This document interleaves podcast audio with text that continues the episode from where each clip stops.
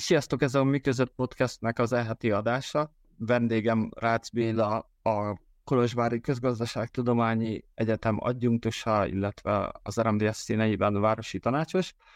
És az elheti témánk a kormánynak az az adószigorítási politikai szándéka, amiről az elmúlt hetekben nagyon sok szó esett, és ami elsősorban mostában a közvéleményben az építő szektorban dolgozókkal kapcsolatban merült föl, de ennél jóval tágabbak a tervek, és ezekről hamarosan beszélni fogunk.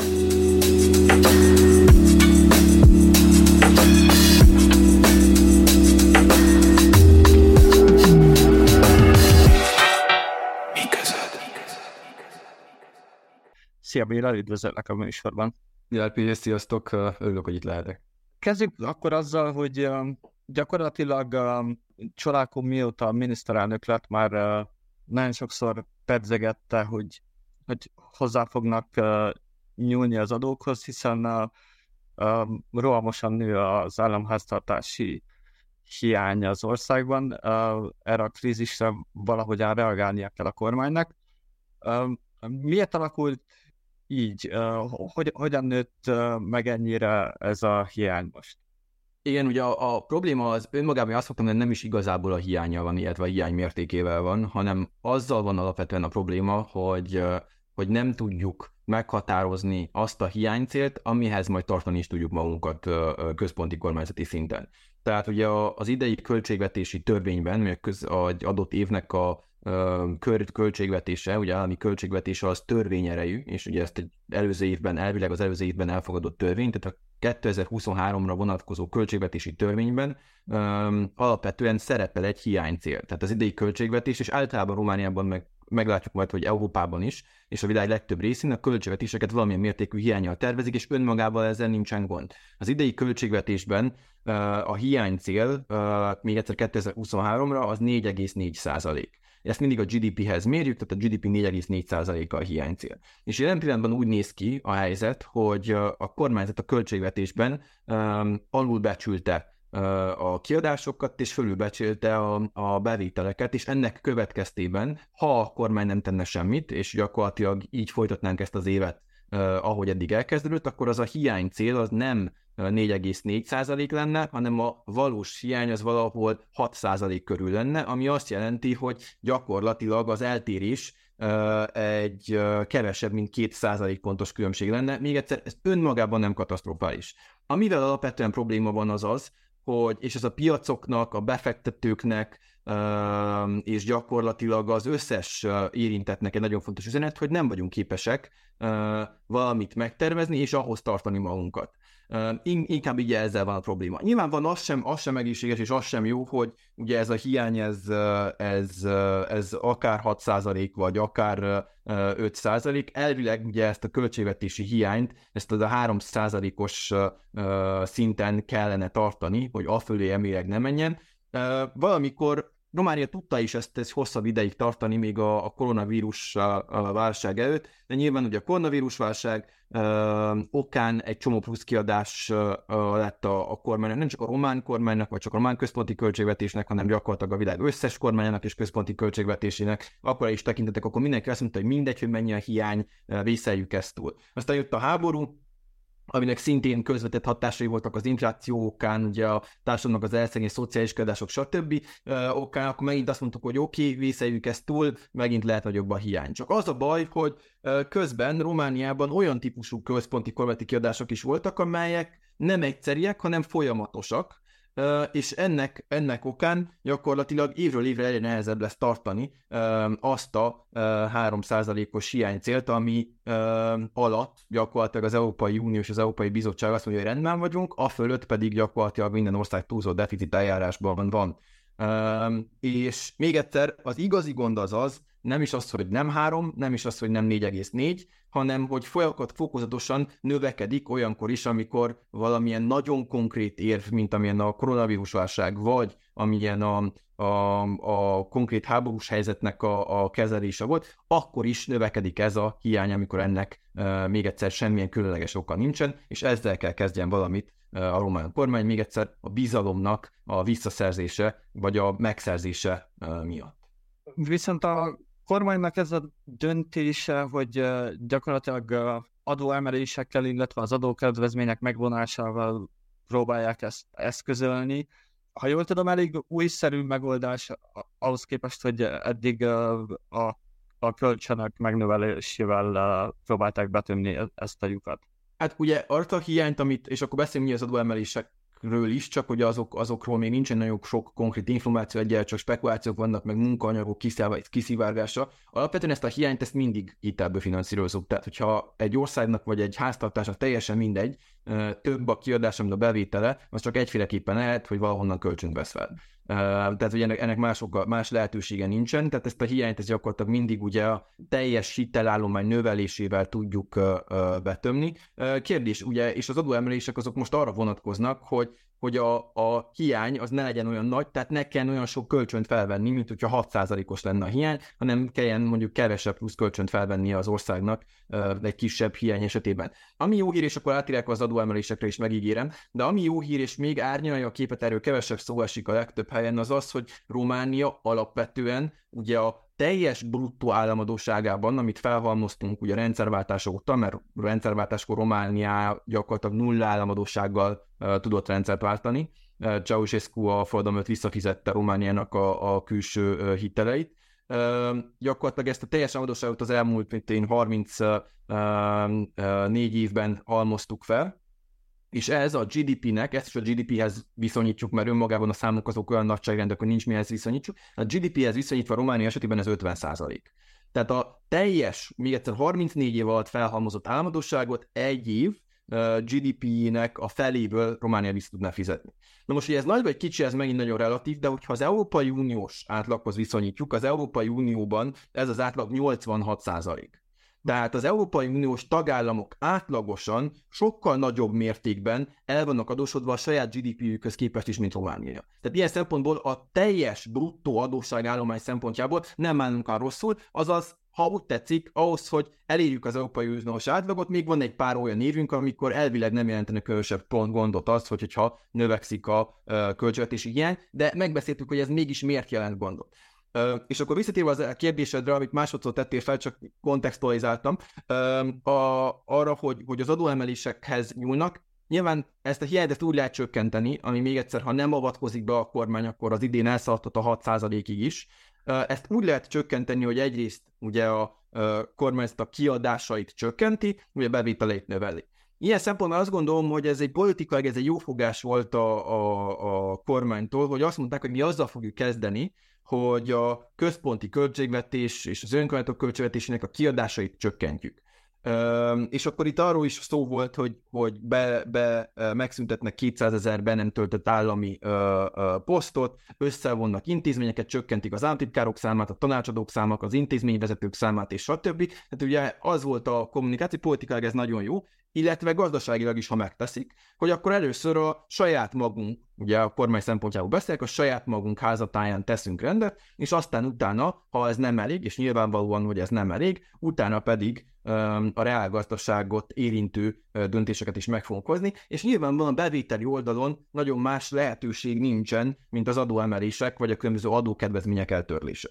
És nyilvánvalóan ez mindenkinek pusba vágó, ugye egy évvel vagyunk választások előtt, ezért igyekszik a, a kormány ugye arra, hogy ezek az adóemelések ezek lehetőleg ne legyenek pusba vágóak. Ugye szó volt arról is, hogy progresszív személyvedelmadó, ami nagyon sokakat érint, vagy úgy általán a személyvedelmadónak a kulcsának a megemelés, ami szintén és ezeket, ezeket azért nem tartják napirenden, ugye, mert ez mindenkit érint, hanem olyan adó emeléseket próbálnak meghozni, ami kisebb vagy szűkebb rétegeket érint, de ahogy te is mondtad, hogy az egyik ilyen az a az IT adókedvezménynek a megszüntetése. Én azt gondolom, hogy ez nem egy ördögtől való gondolat. Tehát az, hogy, hogy Romániában az IT-szektor ilyen nagyon és ilyen jól tudott növekedni, és gyakorlatilag uh, Románia, Európai Unió uh, tekintetében az egy uh, uh, a, a lakosság, a teljes lakosságra jutó IT-sok szempontjából az élbolyban van, az ennek is köszönhető, illetve annak is, hogy a rendszerváltás előtt gyakorlatilag a reál oktatás volt az, ami gyakorlatilag európai szinten tudott lenni, társadalomtudományokat nem lehetett oktatni, de, de a reáltudományokban Románia ott volt, mint Európa bármelyik országa, tehát ilyen szempontból kiaknázta és kihasználta Románia az IT-ban járó lehetőségeket. És ezt majd beszélünk a méltányosságról is, hogyha úgy értettem, de hogy, hogy ez, ez valóban nem méltányos, hogy az IT-sok, akiknek a bére összehasonlíthatatlanul magasabb a más szektorokban dolgozók béréhez, ők egy csomó adókedvezményt kapnak azért, mert ők IT-sok. Ilyen értelemben én nem gondolom azt, hogy probléma lenne az IT-sok kedvezmények az eltörlésére. Nyilván a kép az összetett, és az érmének mindig két oldala van. Ez nyilván felmerült, és ez egy olyan döntés, amit én azt gondolom, hogy meg lehet hozni anélkül, hogy túl, túl magas morális, vagy akár gazdasági kockázata legyen. A másik, ami azért problémásabb, az építőipar adókedvezményeinek a, a megszüntetése, az építőiparban dolgozók adókedvezmények megszüntetése. Ez azért negatívan tudja érinteni a gazdaságot is, és azért itt már voltak felmordulások. Ezt úgy ellensúlyoznák kiszivárgott adatok szerint, hogy eltörlik azokat az adókedvezményeket, de az építőipari külön minimálbért olyan mértékben emelik meg, hogy gyakorlatilag a munkavállalóknak a nettó jövedelme ne változzon, de ettől még plusz terheket tesznek ugye az építővállalatokra, vagy azokat az alkalmazottakat foglalkoztató cégekre. Ezen kívül különböző intézkedések, ezek közül van a populista intézkedések is, amik engem nagyon zavarnak, például az ilyen típusú intézmények, hogy állami uh, cégek vezetői, vagy állami intézmények vezetői nem kereshetnek többet, mint az államelnök, uh, ez egy nonsens, tehát, hogy, hogy vannak állami vállalatok, most ez tetszik, vagy nem tetszik, ha magánvállalatoknál a menedzserek keresnek havonta 10 eurót, és nem ritka az ilyen, a, és azt akarjuk, hogy az állami vállalatok is kompetitívak legyenek, akkor ha tetszik, ha nem, ki kell fizetni az állami szektorba, és azt a bért, akkor is az államelnök csak mint 2000 vagy 2500 vagy 3000 eurót keres havonta. Tehát, hogy, hogy azért vannak itt populista intézkedések is, amik a hatékonyságon rontanak, ez is egy ilyen típusú intézkedés volt, a kedvezményes áfakulcsok megemelése, ugye a turizmusra, tankönyvekre, stb. 5% az áfa, ezt 9%-ra akarják megemelni, és a mikrovállalkozások adózásán már változtattak az idei évben, a következő évben is terveznek um, ezeken uh, változtatni. Tehát nagyjából ezek azok az intézkedések, amelyek kiszivárogtak, amiből, vagy amitől a kormány azt reméli, hogy, uh, hogy ezt gyakorlatilag a költségeknek a racionalizásával együtt, ezt a két tervet párhuzamosan megvalósítva, nem csak az idei, de hogy a, a jövő évi költségvetési hiányt is azért kordában lehet tartani. Van csak akkor egy picit lesz szerintem. Kezdjük az építőiparral, mert azzal kapcsolatban volt a legtöbb aggodalom megfogalmazva mind szakmai fórumokon is. Hát azt látjuk, hogy az elmúlt években azért jelentősen növekedett az építőiparban dolgozók száma. Mióta, ha jól emlékszem, 2018-ban vezették be ezeket az intézkedéseket, konkrétan azt, hogy az egészségügyi biztosításra való 10%-ot nem kell kifizetniük ebben a szektorban a dolgozóknak. Tehát, hogy azon másrészt magasabb, másrészt magasabb a minimálbér ebben a szektorban. Tehát a minimálbérnek egy, egy magasabb, igen? Tehát, hogy, hogy az, azóta van egy ilyen exponenciális növekedés. Most mindenki attól tart, hogy egy ilyen kivándorlás indulna meg így a, szakmából. Szerinted mennyire reális, mennyire drasztikus ez az intézkedés csomag, ami, ami kiszivárgott rájuk nézve? Várhatóak-e ilyen hatások? Igen, ugye Romániában, Románia ezzel küzdik, hogy, és, és küzdött korábban is, hogy, hogy az elvándorlás mérték az nagyon nagy, és hogy Romániában relatív kevés a, a, az aktív munkavállalók száma. Ez is egy alapvető makrogazdasági kockázat, hogyha megnézzük lakosság arányosan, hogy mennyien dolgoznak, akkor Romániában nagyon rosszul áll. És, hogy, hogyha, és nyilván az elvándorlás meg gyakorlatilag pont azok körében gyakori, akik aktív munkavállalók tudnának lenni, nem a a nyugdíjasok vándorolnak el tipikusan, hanem azok, akik munkaképesek és alapvetően dolgozni tudnak és akarnak, és hogyha ők elmennek, akkor nyilván ez egy hatalmas sérülés helységet jelent a, a román gazdaságnak közép és hosszú távon is. Az építőiparra visszatérve viszont, az előbb is megmondtam azt, hogy ez egy kockázatos, kockázatos döntés. Még egyszer a kormány ezt úgy akarja meglépni, hogy a, a építőipari munkavállalók, és azt mondom, hogyha ezt meg is lépik, mert még egyszer ezek csak kiszivárgott javaslat, csomagok, tehát ezek még nem elfogadott ö, ö, ö, változtatások vagy módosítások az adótörvénykönyvben. Én úgy értettem és úgy láttam ezekben a kiszivárgott dokumentumok, kiszivárogtatott, ki tudja dokumentumokban, hogy, hogy amilyen mértékben csökkentik ezeket az adókedvezményeket, pont azzal akkora mértékben emelik ebben a szektorban az amúgy is differenciált minimálbért. Tehát ők nagyjából, amit el akarnak érni, az alapvetően az az, hogy az építőiparban dolgozók, akik építőiparban dolgozók minimál bérével dolgoztak, azok nettó értelemben ezután is ugyanannyit fognak megkeresni, a fizetés szerint nyilván a bruttónál más lesz, de nettó értelemben ugyanannyit fognak megkeresni, ezzel gyakorlatilag ezt a terhet egy az egybe a cégekre hárítják át. Ez azért nagyon kockázatos, mert ugye abban a kamatkörnyezetben, amilyen kamatkörnyezetben uh, vagyunk mostanában, ugye az infláció elleni megoldás mindig az, hogy a Nemzeti Bank az egyik, a Nemzeti Bank az alapkamatot azt emeli, az alapkamat emelésnek pedig a következménye az, hogy a hitelek tipikusan drágábbak lesznek.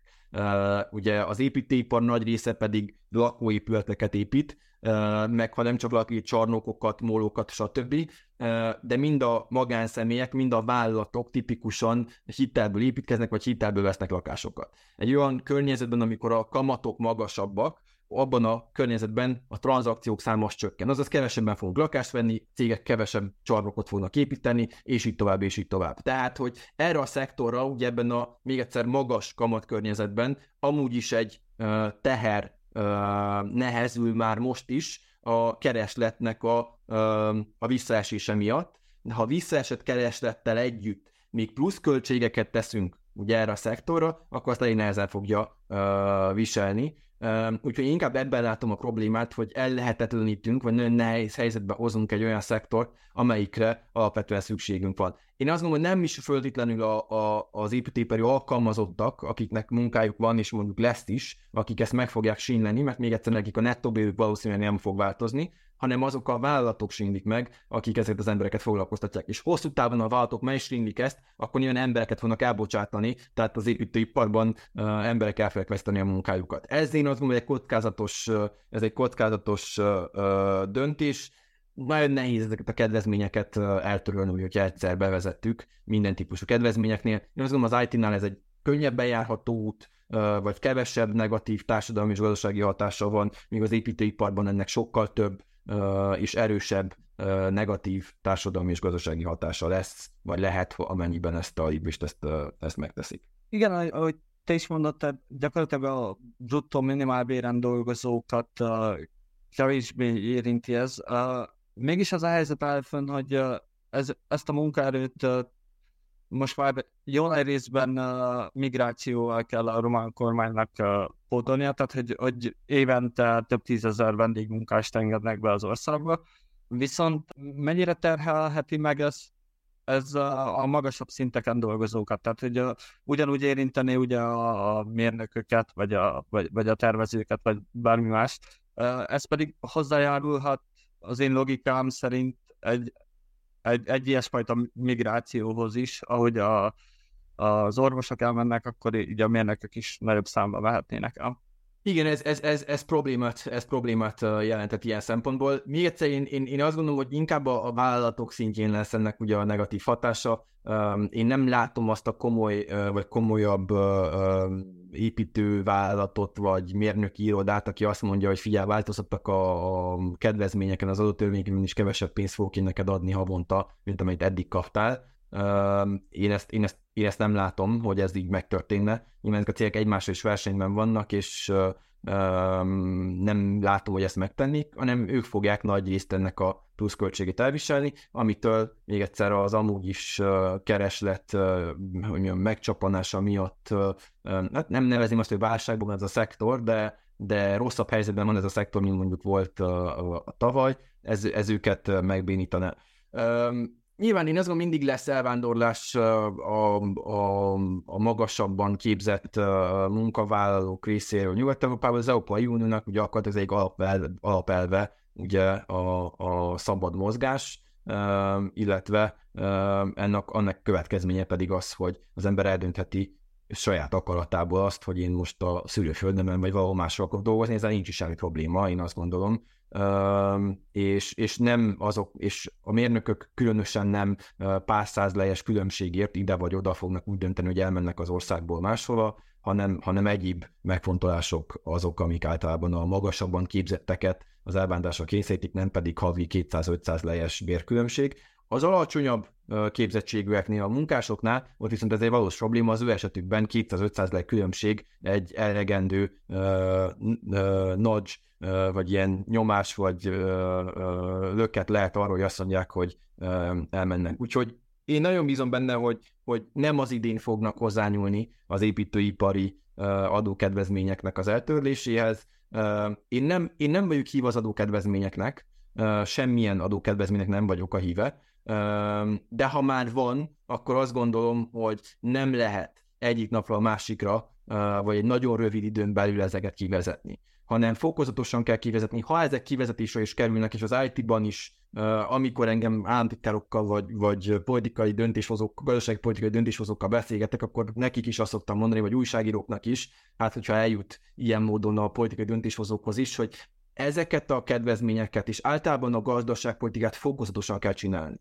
Tehát az olyan típusú intézkedések, hogy már hónapra hozok egy döntést, és megváltoztatom az adótörvénykönyvet, ezek, ezek általában nem, vagy nagyon nehezen járható utak, és, és hosszú távon akár több kár is lehet belőlük, mint amennyi haszon származik belőlük rövid távon. Az adókedvezmények kivezetésének az elvével alapvetően egyetértek, de azt gondolom, hogy ezeket nem ebben a helyzetben, nem most, és nem egyszerre kell megtenni hanem majd akkor, amikor ez a szektor ez magához tér és elírja azt az egyensúlyi állapotot, akkor fokozatosan kell kivezetni, és azt mondjuk, hogy fiatek vannak ezek az adókedvezmények, egy év múlva ezeket felére csökkentjük, aztán felére, és aztán két év vagy x idő múlva eléritek azt, hogy ott lesztek, mint az összes többi uh, szektor a gazdaságból. Így érdemes ezeket csinálni, tipikusan nem így csináljuk mi ezeket itt. Nem csak a, elégséges lenne ezt így csinálni, hiszen a alapvetően még idén kellene a költségvetési hiányt csökkenteni, de másrészt ott az a kényes politikai helyzet, hogy jövőre választások vannak, szóval nem, nem irigylem éppen a, a csodákok kormány ebben a helyzetben, de, de hogy szerinted lehetne egy, egy olyan gazdaságpolitika, ami, ami ezt a fokozatosságot és ezt az észszerűséget betartja, és el is tudja érni ezt a célt? Igen, én azért gondolom ezt, és akkor vissza, visszakapcsolom ahhoz, amit az elején mondtam, hogy önmagában még egyszer nem az 5%-os uh, költségvetési hiány jelenti a problémát, főleg Romániának a bruttó teljes álmodosságával szemben, hanem az, hogy, hogy hogyan reagálnak a különböző érintettek, a piacok, az Európai Unió, stb. arra, hogy hogyan tudunk a gazdaságpolitikát kezdeni valamit. Hogyha van egy olyan gazdasági stratégiánk, és egy olyan gazdasági költségvetésünk, tervünk, stb., amiben gyakorlatilag azt mondjuk, hogy figyeljetek, ez a helyzet most, és én meghozok egy intézkedés csomót, ami nem csak már holnapra működik, hanem egy hosszabb távra vonatkozik, mondjuk két-három évre, és én ezt tartani fogom, és a harmadik év végére elérem azt, hogy a költségvetési hiányom az nem 3 hanem csak 2,5 százalék lesz, és utána azt én tartósan tartani tudom, akkor azt gondolom, ezzel meg lehet működni a piacokat, és senki sem háborodna fel azon, hogy a költségvetés hiánya az idei évben nem 4,4, hanem 5 vagy 5,5 százalék lenne. Jól értem azt mondod, hogy a, te semmilyen adó kedvezménynek nem vagy a, a híve, akkor a te meglátásod szerint... Általánosságban, általánosságban mondom ezt, igen. Tehát akkor gyakorlatilag te is azt gondolod, hogy, hogy ezeket folyamatosan uh, vissza kellene vonni, de például az, az agrárszektorban a kedvezmények azok, ha jól emlékszem, csak tavaly léptek érvényben, hogyha azokat most elkezdik visszavonogatni, akkor az, az milyen bizalmi környezetet hoz létre? Így van, tehát hogy, hogy ezt, ezt, nem, ezt nem lehet, és, és azonban az agrárszektornak a kedvezményhez nem fognak hozzányúlni. Ezért gondolom én mindig azt, és ezt, ezt alapvetően tanítom is elsős közgazdászoknak, mondva azt nekik egyszer, hogy pénzügyminiszterek lesznek, akkor jusson, jusson majd az eszükbe, hogy én azon az adórendszernek egyszerűnek kell lennie. És önmagában az embereknek nem adókedvezményt kell adni, nincsen semmi baj azzal, és akkor ha majd ha jól létről, meg ezekről a kérdésekről beszélgetünk, nincsen az a baj, hogy bizonyos szektorokat, bizonyos társadalmi rétegeket, csoportokat támogatunk. De azt ne az adókedvezmények formájában tegyük meg, hanem támogatás formájában. Tehát, hogy fizesse ki, mindenki értse azt, hogy Romániában adót kell fizetni. A társadalmi járulékok ennyi, a személyedem adó annyi, és mindegy, hogy te ki vagy, és mi vagy, és milyen helyzetben, és milyen szektorban dolgozol, azt neked ki kelljen fizetni. érezed ennek a súlyát. Ennek morálisan is, és nagyon adó morális szempontjából, adómolytás szempontjából is, és nagyon sok más szempontból is jelentősége és fontossága van. És hogyha akkor már támogatni akar bizonyos uh, szektorokat, társadalmi csoportokat, stb., és ez dolga is, hogy támogasson bizonyos társadalmi csoportokat, szektorokat, stb., azokat támogatás formájában tegye meg. Mert hogy ez sokkal átláthatóbb. Ugye az adózás az mindenkire vonatkozik, és mindenkinek kell adót fizetnie. Rossz üzenet is az, hogy akkor neked nem kell, vagy neked kevesebb adót kell fizetni. Fizessél ugyanannyi adót, csak mások adójából adjunk bizonyos rétegeknek, bizonyos embereknek, bizonyos szektoroknak kedvezményeket, nem kedvezményeket, hanem támogatásokat uh, X vagy Y dolg megvalósítására. Ezt mondja az elmélet, hát nyilván valamikor az ember a pénzügyminisztériumban ül, és ugye a gazdaság az nem csak gazdaság, hanem gazdaság politika, uh, akkor nyilván ezek sokkal uh, bonyolultabbak lesznek, és ha én ülnék ott, akkor nem biztos, hogy ilyen egyszerűen meg tudnám ezt olvastani, mint amilyen egyszerűen ezt a katedráról el lehet mondani, de, de legalább ez kell legyen az irány, én azt gondolom ahhoz, hogy egy kiegyensúlyozott és egy, egy hosszú távon működő, és valóban a felzárkózást nagyobb mértékben ősegítő gazdaságpolitikánk legyen. Hm? Hol kezdődött ennek a kedvezményezésnek a politikája? Tehát uh, hogy jött el például, hogy az IT-szektor az uh, úgy kell kiemelt legyen, hogy akkor a a személyi jövedelemadót el kell engedni nekik.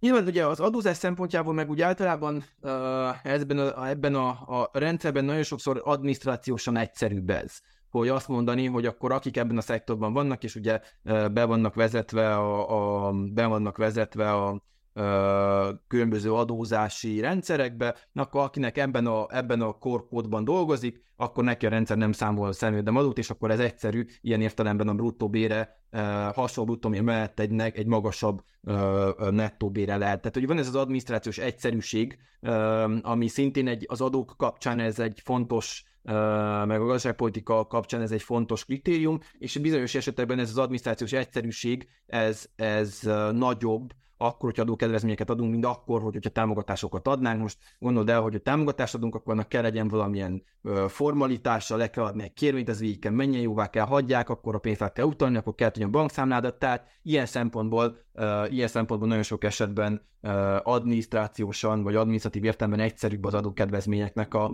ö, kiadása.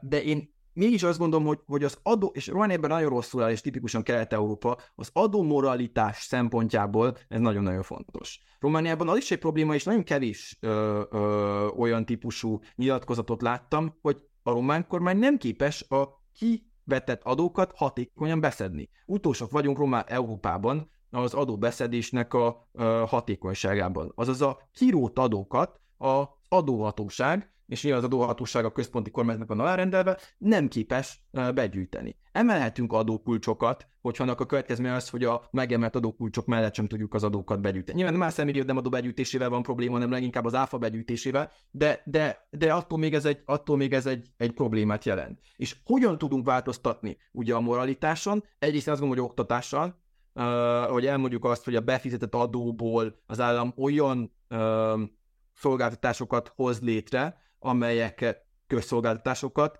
amelyek értékesek, amelyeknek haszonélvezői vagyunk, és, és megértsük azt, hogy ha nem szedjük be az adót, akkor az, azzal rosszat teszünk hosszú távon magunknak is. Ezt sajnos egy posztkommunista országban elég nehéz elmagyarázni. Másrészt ezt úgy lehet elérni, hogy, hogyha tudom azt, hogy az adót azt mindenkinek ugyanúgy be kell fizetni. Nekem is, a másiknak is, és a harmadiknak is ilyen értelemben rontja a moralitást, tudom azt, hogy nekem kell személyvedelmadót fizetni, vagy kell bizonyos járulékokat fizetni, de az infósoknak, akik többet keresnek, nem. Ez hogyan hat rám? Megpróbálni is el az adófizetésemet. Tehát, hogy, hogy, hogy azért ezek, ezek a hatások, ezek összetettek. Azért az IT-sokra eltérve, ott is voltak már olyan hangok, hogy uh, um, hát amik szerintem azért általában tipikusak is, tehát én, uh, nem mindig az a helyzet, hogy akkor uh, a vállalatok zöme azt tényleg megsínleni ezt a változást. Itt főleg a, az IT-szektorban uh, te is említetted, hogy nem lennének olyan erőteljes hatásai. Rövid távon nem. Mert hosszú, hosszú távon azt gondolod, hogy igen, tehát hogy uh, gyengülne így a szektor. Azért az IT-val is, hogy az IT is egy olyan szektor, ami hosszú távon jóval kevesebb munkáért igényel majd. Tehát uh, ugye ezekkel a, ezekkel a, a nyelvi alapú mesterséges intelligenciákkal is gyakorlatilag ugye ezeknek a fejlődésével uh, egy nagyon sok olyan aki, ember, aki ma az IT, IT is alapvetően a besorolása alapján, és IT cégeknél dolgozik, és alapvetően nem is keres uh, keveset, olyan feladatokat végez, amilyen feladatot gyakorlatilag nagyon könnyen automatizálni lehet. Például a teszteléseket és egy csomó minden mást. Romániában az IT-soknak a túlnyomó többsége az olyan munkát végez, amilyen munkára 10 év múlva egészen biztos, hogy nem lesz szükség, vagy 15 vagy 20 év múlva. Tehát látjuk azt, hogy, a, hogy az IT iparágon is azért van valamilyen nyomás, ezekkel a miért a mesterséges intelligencia, most ez a, ez a buzzword, eh, de úgy általában ugye a, a, a technológiának az olyan mértékű fejlődésével, ami az IT-ban dolgozó munkavállalóknak egy részét eh, fölöslegessé teszi, és tipikusan Romániában elég sokan vannak, akik a, hát ugye a, az IT szektorban nem azokat a hatalmas hozzáértékű munkákat végzi, nem a kisebb hozzáértékű munkákat, amelyek nagyon hamar és könnyen helyettesíthetőek lesznek. Láthattuk azt, hogy a Facebook, a Meta, ugye amelyik a Facebook tulajdonosa, több ezer embert bocsátott a Google elbocsátott embereket, a Twitter is gyakorlatilag az alkalmazottak 70 mondjuk a Twitter az egy külön történet, de a Twitter is az alkalmazottaknak a 70%-át elbocsátotta az IT szektorból, és értelemszerűen ezek előbb-utóbb Románia is be fognak gyűrűzni. Most én azt gondolom, még stabil a román um, IT uh, szektor, és rövid távon ennek nem lesznek, ennek az adókedvezmény eltörlések nem lesznek, azt gondolom, húsba vágó, vagy hatalmas negatív következményei, de hosszú oda kell figyelni arra, hogy ez a szektor is jelentős átalakuláson megy át, és hogy fel vagyunk-e készülve erre az átalakulásra. Azon gondolkodtam, hogy tekintve a társadalmi hatást is, meg, meg egyáltalán a, a támogatottság mértékét, miért történhetett az, hogy a politika az az előbb az építőiparra szállt fel uh, ilyen szempontból, még az it kapcsolatosan uh, úgy tűnik, hogy uh, visszakoznak, és uh, más, más, más intézkedéseket uh, próbálnak bevezetni. Például, hogyha valakinek két munka helye van, vagy hogyha elér hogy bizonyos, azt hiszem, hogy a 10 ezer lej feletti fizetésnél vezetnék be, a, az, az SZIA fizetést. Te, te látsz ebben logikát, mert én annyira nem. Tehát, én azt gondolom, hogy ez, ez egy egyszerű matek a logika benne, hogy a, a, az építőiparban sokkal többen vannak, és összességében ö, nagyobb ö, beléten lehet elérni az építőiparnak az adóztatásából, mint, a, mint az IT szektoréből. Én most ezt a mateket ezt nem csináltam meg, de így nagyságrendek ismerve a számokat azt gondolom, hogy hogy nagyobb hatást lehet elérni, hogy ugye ez a szektorhoz nyomunk hozzá, mint máshoz. És nyilván ugye ez is e, folyamatos egyesülhetnek abban, hogy, hogy hol van a leg, hol, tehát, hogy hol tudjuk elérni azt, hogy a lehető legnagyobb bevétel növekedéssel szert tudjunk tenni. Tehát a is, is meg kell valakiket bántani, de akkor bántsuk meg azokat, akiket olyan értelmből, ilyen értelemben érdemes megbántani, hogy akkor legalább van valami eredménye vagy haszna, hatékonysága ugye a bevételek növekedésére nézve. És kíváncsi vagyok, hogy mit gondolsz, a, bár itt is hangsúlyozom kell, hogy tervezett ez az egész, de az újfajta ingatlanadókkal kapcsolatban, ami, amik gyakorlatilag uh, vagyonadóként funkcionálnának. Ez uh, a számomra szimpatikus lépésnek tűnik, meg hát uh, mégiscsak egy névileg szociáldemokrata kormány ül a parlamentben, de, de hogy látod ennek a realitását? Illetve a hasznáról mit gondolsz? Én, én, én abszolút látom ennek a realitását. Tehát ugye az 1%-os ingatlanadóval kapcsolatosan nekem ugye az a véleményem, hogy ez nem egy ördögtől való intézkedés, javaslat, viszont a probléma vele az az, hogy, hogy nagyon nehezen megvalósítható. Azért nehezen megvalósítható, mert az ingatlanadó az helyi adónak számít, az önkormányzat veti ki, és az önkormányzat bevételeit gyarapítja az ingatlanadó, és hogy, hogyha ezt az egyszázalékos adót kivetik, akkor nyilván nekik az, az a céljuk, hogy ez központi adó legyen, akkor az azt jelenti, hogy a, azokat az ingatlanokat, amelyek 500 euró fölött vannak, azokat az ingatlanoknak az adóját elveszik az önkormányzattól, és egy százalék mértékben a központi költségvetésbe megy majd, vagy a helyi adó és az egy százalékos közötti különbség megy majd a központi költségvetésbe, tehát, hogy ezekkel ilyen típusú kérdések vannak a megvalósítását és a gyakorlatba ültetésével kapcsolatosan. A másik nagyon nagy probléma ez az 1%-os ingatlanadóval az az, hogy mit csinálunk azokkal az emberekkel, oké, akinek van egy ingatlanja és nagyobb az értékem 200 euró, az fizet 1%-ot erre. De mi van azokkal, akinek 499 ezer eurós ingatlanjuk van? Az nem fizet semmit, és akinek 500 ezer eurós ingatlanja van, tehát 1000 euróval drágább ingatlanja van, az fizet rá egy százalékot, 5000 eurót? Tehát ha nekem egy 1000 euróval drágább ingatlanom akkor 5000 eurót fizetek, hogyha 1000 olcsóbb, akkor nullát. Tehát ebben is kell valamilyen típusú átváltás. Ezt tipikusan úgy szokták megoldani, a progresszív, minden típusú progresszív adózásban, hogy azt mondjuk, hogy az 500 ezer euró fölötti értékre kelljen csak 1%-ot fizetni, mert akkor rendben vagyunk, mert akinek 499 ezer euró az nullát fizet, akinek 501 ezer euró, az pedig a fennmaradó 1000 eurónak fizeti ki az 1%-át, és a 100 eurót fizet, és akkor ilyen értelemben nincsen az, hogy ha valakinek 500 ezer, akkor 5000 euró adót fizet, ha valakinek meg 499 ezer, akkor nullát. Tehát ez a progresszivitás, meg ez a sávos adózás sem világos, hogyan valósul itt meg. De a harmadik, ami szintén probléma ennek a megvalósításával kapcsolatosan, az az, hogy mi van az, ha nekem nincsen egy 500 ezer eurós ingatlanom, mert én úgy döntöttem, hogy veszek mondjuk 3-200 ezer eurós ingatlant. Akkor én felvégmentve az adó alól. A vagyonom ugyanúgy, ingatlan vagyonom nekem ugyanúgy 600 ezer euró, tehát akkor nekem nem kell fizetni, ha van két van 3-200 ezer eurós ingatlanom, de fizetnem kell, ha van egy 500 eurós ingatlanom. Nyilván ez sem méltányos, ez sem tud működni, ez, ez úgy kell működjön, ha valakinek az ingatlan vagyona meghal, nem az ingatlanja, hanem az ingatlan vagyona meghaladja ezt a, az értéket, akkor kell fizessen. Csak nincs egy olyan központi adatbázis, ahol követni lehetne azt, hogy egy embernek hány ingatlanja van, azt még mondjuk lehetne abból egy, egy adatbázis csinálni, de főleg nincsen meg benne az, hogy ennyibenek hány ingatlan van, és annak mennyi az értéke. Tehát ez megint egy, én ez egy politikai kacsa, ahogy te is mondtad, hogy tipikusan ugye egy baloldali kormánynak kell baloldali uh, intézkedéseket is, ha nem is meghozni, legalább javasolnia, ez egy ilyen értelemben, ez egy erősen baloldali, és még egyszer mondom, alapvetően nem rossz uh, intézkedés, de aztán ennek a problémája az lesz, hogy hát ezt nem lehet megvalósítani, úgyhogy ezt, ezt elvetjük. Uh-huh de akkor is azt látjuk, hogy ha nem is egy működő progresszív adózásnak a terve uh, merül föl, de uh, Romániában gyakorlatilag 30 éve olyan neoliberális uh, uh, gazdaságpolitikai, meg uh, uh, diskurzív konszenzus van, hogy uh, nagyon-nagyon ritkán került fel uh, ilyesfajta gondolat. Uh, hát nem tudom, még akkor is, hogy, hogyha a, nem reális, ez, ez egy ilyen újfajta diskurzus jelent. Igen, abszolút.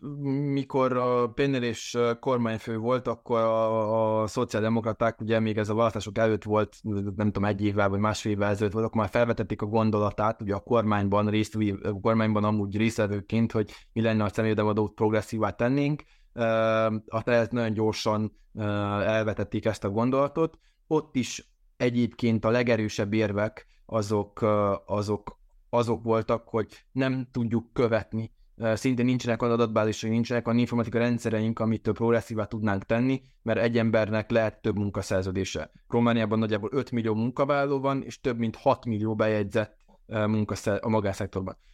Több mint 600, több mint 6 millió bejegyzett munkaszerződés, tehát nem ritka az, hogy egy embernek több munkaszerződése van, amit jelenleg az adórendszer nem tudnak kezelni. Ennél pedig nem lehet progresszívá tenni a rendszert.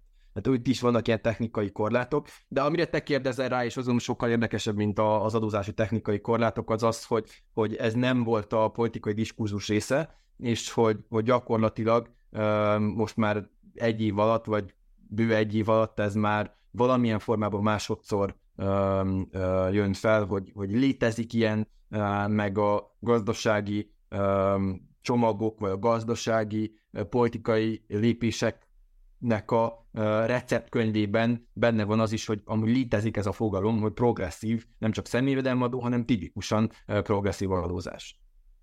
És akkor itt szeretnék tenni arra, amire azt gondolom nagyon érdekes, és, és magyarázza azt, hogy Romániában miért nem nagyon volt szó erről eddig, az pedig az, hogy a gazdaságpolitikában van egy nagyon egyértelmű átváltás, úgy angol trade-offnak hívjuk, a hatékonyság és a méltányosság között. Senki sem vitatja el azt, a jobboldaliak sem, hogy a progresszív adózást az méltányos. A progresszív adózás az azt jelenti, hogy minél több jövedelmed van, akkor nem csak abszolút értékben, hanem arányosan is többet fizetsz. Vagy a vagyon esetében is, minden más esetében így néz ki a progresszivitás. Ezt jelenti a progresszivitás. Nyilván van ez méltányos, mert akinek több van, az arányosan is többet fizet be, ugye a közösbe. Nagyobb mértékben veszi ki a részét a közteherviselésből, arányosan is, mert ne felejtsük azt el, ezt nagyon gyakran elfelejtik, hogy a egy kulcsos adónál is a gazdagabb többet fizet be. Csak arányosan ugyanannyi. Mert abszolút értékben nyilván van többet, mert ha én tízezret keresek, valaki más ezret, akkor a tízezerre fizetek 10%-ot, ami tízszer annyi, mint az ezerre a 10%. De a progresszivitás az arról szól, hogy arányosan is többet fizet be. És nyilván ez, ez, egy, ez egy méltányos, ez egy méltányossági intézkedés. Jó? Ezáltal gyakorlatilag a leszakadó rétegeket fel lehet emelni, létre lehet hozni olyan közszolgáltatásokat, olyan közjavakat, ami tipikusan azokat támogatja, akik le vannak anyagilag maradva. Ez egy, ez egy nagyobb ez egy nagyobb redistribúciót, újraelosztás jelent a társadalomban. Tehát nyilván ez méltányosabb. A probléma ezzel az az, hogy kevésbé hatékony. Gazdasági értelemben hatékonyabb a nem progresszív adózás. És hogy ezt, ezt úgy szoktam a diákoknak magyarázni, hogy úgy képzeljük el a társadalmi jólétet, mint egy tortát.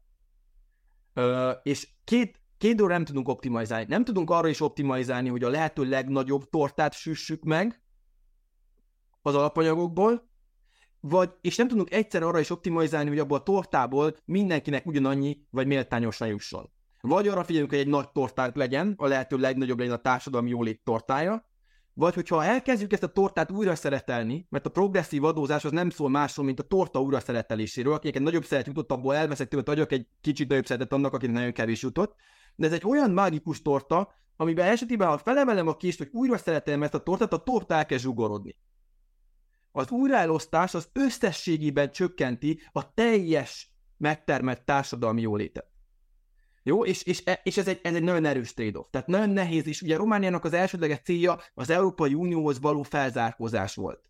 Ezért ilyen értelemben a hatékonyságra kellett törekedjen. Nyilván van ez azt is eredményezte, hogy abból a, a, az Európai, Uniónál, Európai Unió átlagánál nagyobb mértékben, gyorsabb mértékben növekedő torta, az tényleg gyorsabban növekedett, és már, én mondjam, a különbség az kezd jóval kisebb lenni, mint volt, viszont ebből a tortából valakinek hatalmas szelet jut, és valakinek nagyon kevés, és nagyon kicsi szelet.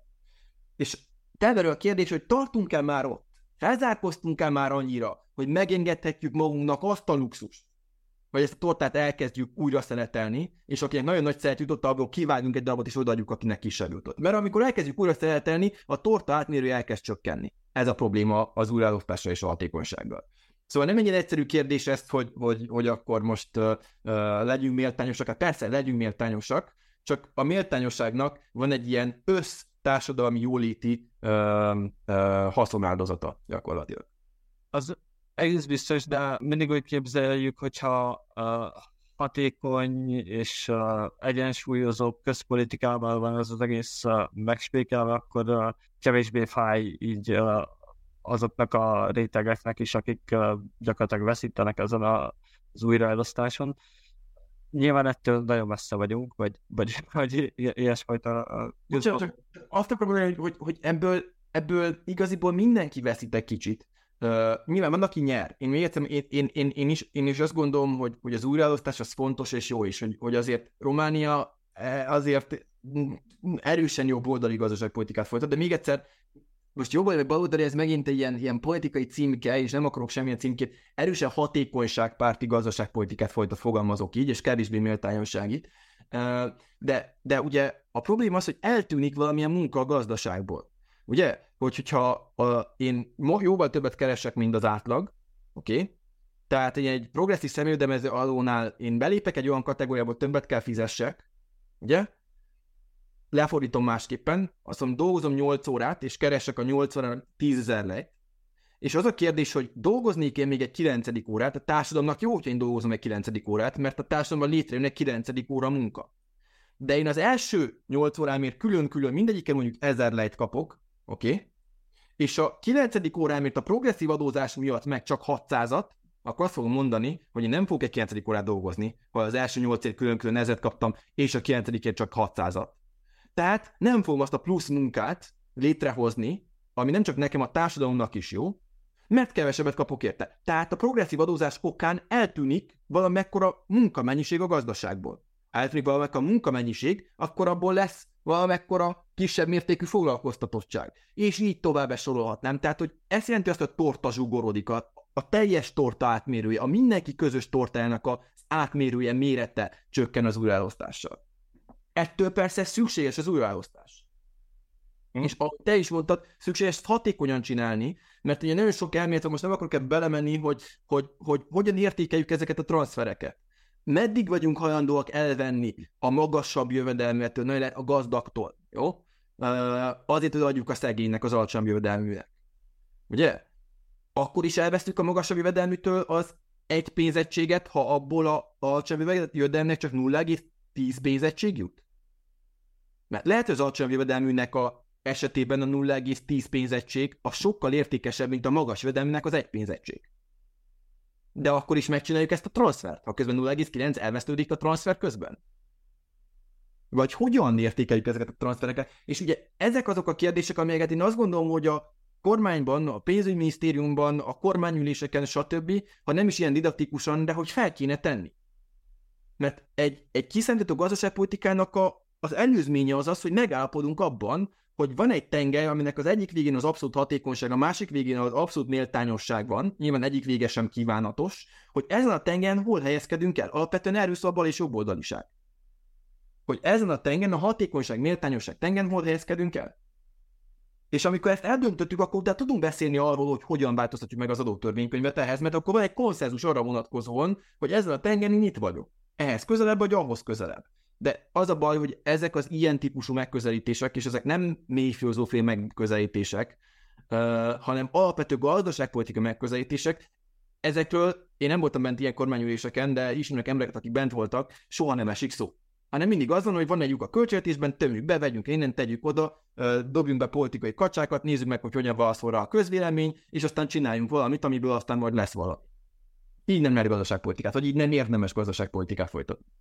Köszönöm szépen, még egy szegmensére lennék kíváncsi így a, a gondolkodásodnak. Tehát nyilvánvaló az, hogy uh, jelenleg nem méltányos az ország dolgozóinak a, a helyzete, olyan szempontból, hogy uh, még a, az IT is nem fizet személyi jövedelemadót, uh, egy uh, minimálbéren dolgozó bárki meg uh, igen, és hát uh, egyiket jobban megterheli. Minden az, hogy uh, miért nincs ez tematizálva, nem merül föl, nem szül ellentéteket így uh, társadalmon belül. Tehát így, számomra na- nagyon furcsa, hogy, hogy ez egy ilyen csendes konszenzus, ami létezik. Ezt én nem egy csendes konszenzus, nevezem, én ezt a tudatlanságnak nevezem. Hidd el, hogy az embereknek fogalmuk sincs arról, elvileg megkapják a fizetéscetlit kinyomtatva, vagy e-mailen, vagy valamilyen formában értesíteni kell az alkalmazottakat arról, hogy ugye mennyi a bruttóbér, milyen járulékok, milyen adók is, stb.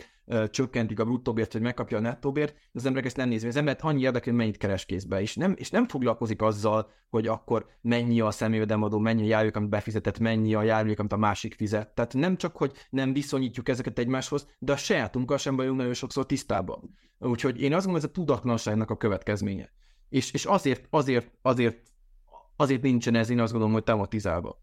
Um, és, és a másik pedig az, hogy, hogy nincsenek, tehát hogy, és sajnos ez nem csak Romániára vonatkozik, hanem azt mondom, hogy Európában sincsenek már igazából uh, jobb és baloldali pártok. Tehát ezek az ilyen gazdaságpolitikai ideológiák, ezek összekeverednek, és, és, és stigmatizálás van, és egy, ezeket, ezeket a jelzőket egymásra ragasztjuk. Én azt mondom, hogy egyik se rossz. Tehát, hogy, hogy a, se a jobboldali, se a baloldali uh, világnézet vagy gazdaságpolitika nem rossz, hanem csak máshova fekteti a hangsúlyt. Én azt mondom hogy nyilván a jobboldaliak azért tipikusan azért a polgári, vagy volt valamikor a polgári réteg, vagy a jobb módú réteg, mert nyilván van az ő érdekük az az volt, hogy a hatékonyságra fektessenek hangsúlyt, mert a méltányosságnak ők lettek volna az elszenvedői, mert akkor rá nekik kellett volna többet fizetni a közteherviselésben. A baloldaliak meg tipikusan azért voltak a, a, a, a munkáspártiak, hogyha úgy tetszik, mert ők nyilvánvalóan azt akarták, hogy nagyobb legyen a méltányosság, mert az ők választóik jártak jól a méltányosságból.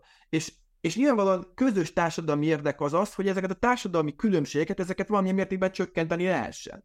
Tehát a jó gazdaságpolitika tartalmaz jobb és baloldali ö, elemeket is, illetve egyensúlyoz ezen elemekben. És ez a politikai diskurzusból teljes mértékben eltűnt. Ha? Ugye? Tehát onnantól kezdve, hogy a, a liberálisokat baloldalinak címezzük, miközben az alapvetően egy jobboldal, jobboldalhoz kapcsolódó ideológia, tehát innentől kezdve ez teljes mértékű összegabajodás van. Egy másik nagyon érdekes és szemléletes példa erre, hogy, hogy, hogy mennyire összekeveredtek ezek, a, ezek az ideológiák, és mennyire ideológia mentesen uh, történik, és akkor most csak a gazdaságpolitikáról nem beszélek, de igaziból ez, ez érvényes mindenféle másra is, hogyha megvizsgáljuk a magát kommunistának nevező Kínát, és a magát uh, demokratikusnak és leginkább kapitalistán nevező mondjuk Svédországot, akkor azt látjuk, gazdaság, purtiszta gazdasági értelemben azt látjuk, hogy Kínának a gazdaságpolitika egy masszívan jobboldali gazdaságpolitika, egy piacközpontú, hatékonyságközpontú gazdaságpolitika, míg Svédország, amelyik magát rendkívül mértékben úgymond uh, kapitalistának nevezi, egy sokkal kommunistább gazdaságpolitikája van. Tehát Kína, aki magát kommunistának nevezi, van egy erősen jobboldali gazdaságpolitikája, és Svédország, hogy most két végletet mondjak, aki magát amúgy demokratikusnak és kapitalistának nevezi, van egy erősen, hát most kommunista nem nevezném, de, de erősen, nagyon erősen baloldali gazdaságpolitikája. Tehát, hogy, hogy, hogy Azért nem tematizáljuk ezeket, mert ha elkezdünk tematizálni, akkor folyamatosan ilyen oximoronokba és hatalmas ellentétek ütközni, nem, tudjuk, nem tudunk rendet tenni a saját fejünkben, és akkor most mi van ezekkel kapcsolatosan? Természetesen így vázolva egyetértek, de önmagában a, a tematizálni azt, hogy a, a másik, aki jobban keves, mint te, kevesebb adót fizet, ehhez, ez, ehhez nem kell egy ideológiát hozzákapcsolni, ez önmagában lehet egy a reálpolitikának a, a, az alapja. Így van, így van. És ezért is mondtam az elején, hogy én ezzel elviekben nem értek egyet, főleg úgy nem, hogy azoknak van adókedvezmény, akik amúgy összehasonlíthatatlanul többet keresnek, azoknak, akik sokkal kevesebbet. De még hagy, egy dolgot mondjak el még én az újraesztes, ami, ami azt gondolom, hogy szintén kevesebb tematizáljuk, és, és, és nagyon jó lenne beszélni, és sehol nem voltam sajtóban sem, sehol, és általában az ilyen 5 perces um, rádió, vagy tévé, vagy, vagy írásos interjúban nem tudok erről beszélni, hogy, hogy oké, okay, hogy, hogy szükséges az újraelosztás, és hogy talán Románia ott van, hogy nagyobb hangsúlyt tud most már fektetni az újraelosztásra, egy méltányosabb gazdaságpolitikára, de, de az is kérdés, hogy, hogy hogyan valósítjuk ezt meg. Ugye volt egy nagyon érdekes megközelítés erre, hát nyilván ez egy elméleti megközelítés volt korábban, és Robert, Nozic, Robert Nozickihoz tartozik, aki a Harvardon tanított közvet, és ő azt mondta, hogy alapvetően újraelosztásra nem lenne szükség akkor, ha mindenkinek a lehetősége ugyanazok lennének. Ha megteremtjük a társadalomban a lehetőségeknek az egyenlőségét, akkor nincsen szükség újraelosztásra. Akkor nincsen szükség úgymond méltányosságra. Ha mindenki ugyanazok a lehetőségekkel indul egy társadalomban, és te szegényebb vagy, vagy alacsonyabb jövedelmű, de a lehetőség ugyanaz, mint a másiknak, akkor az a te döntésed következménye. És akkor meg nem kell, ha úgy tetszik, szolidaritást vállaljunk, vagy vállalni a társadalom veled.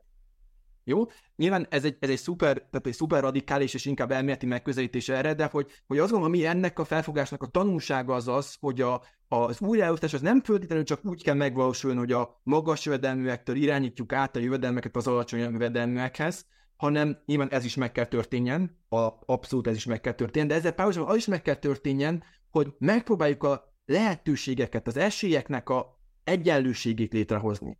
Mert akkor, ha az esélyeket, soha nem lesznek az esélyek egyenlőek. Tehát sem társadalmi, gazdasági szinten, sem egyéni szinten. De hogyha ezeket erőt fektetünk abba, hogy ezeket valamilyen mértékben uh, ki tudjuk egyenlíteni, hogy csökkentsük az esélyegyenlőségekben való különbségeket, akkor, akkor egy igazi előrelépésre tudunk szert tenni, mert akkor egyre kevesebben lesznek azok, akik mondjuk alacsonyabb jövedelműek, és egyre kisebb mértékű kell legyen az újraelosztás. Ez egy másik olyan gazdaságpolitikai felfogás, annyira szintén sajnos nem látok koncepciót, nem csak Romániában, alapvetően Európában sem. Tényleg nem akarom hosszúra gyűjteni, és nagyon sok mindenben beleváltnénk, csak azért tudta eszembe, hogy azért alapvetően eléggé az a, az általános tézhit egy ilyen piacgazdasági rendszerben, hogy az esélyegyenlőség az már egy létező dolog, és mindenki egyenlő esélyekkel indul. Természetesen a természet a társadalomtudományok meg mondják, hogy, hogy nem igaz, sőt romlanak sokszor így az oktatók. De akkor talán, talán erről is többet lenne érdemes beszélni, hogy, hogy a valós helyzet és a valós esélyegyenlőség az létezik-e? Nem létezik. És soha, és nem is, tehát akkor sem tudna létezni, hogyha egy, egy egy olyan társadalmat tudnánk létrehozni, és, és nem akarok utópiákból ö, ö, ö, beszélni, egy olyan társadalmat tudnánk létrehozni, amiben ezek az esélyeket tényleg ki tudnánk egyenlíteni, akkor is egyéni szinten különbözőek, tehát emberek születnek fogyatékkal, stb. Tehát, hogy hiába teremtjük meg ezeket az esélyeket, hogyha valaki a right hoz egy ö, ö, kerekesszéken, vagy, vagy fél lábbal áll, és valaki meg két lábbal. Tehát, hogy, hogy, hogy soha nem lesznek, akkor sem lesznek az esélyek egyenlőek, hogyha társadalmi szinten képesek vagyunk kiegyeníteni ezeket. Tehát újraosztásra mindig szükség lesz. Csak mindig az a kérdés, hogy milyen mértékű kell az újraosztás, és mire, milyen irányba csatornázzuk azokat a, azokat a, a transfereket. Hát Véle, nagyon szépen köszönöm, hogy itt voltál és válaszoltál a, a kérdéseimre. Köszönöm nagyon, hogy itt lettem, és olyan örültem, hogy tudtam beszélni olyasmikről is, amikről általában egy 5 perces beszélgetésben nem, de azt gondolom, hogy ezek, ezek fontosak. Ez volt erre a hétre a Mi Között Podcast.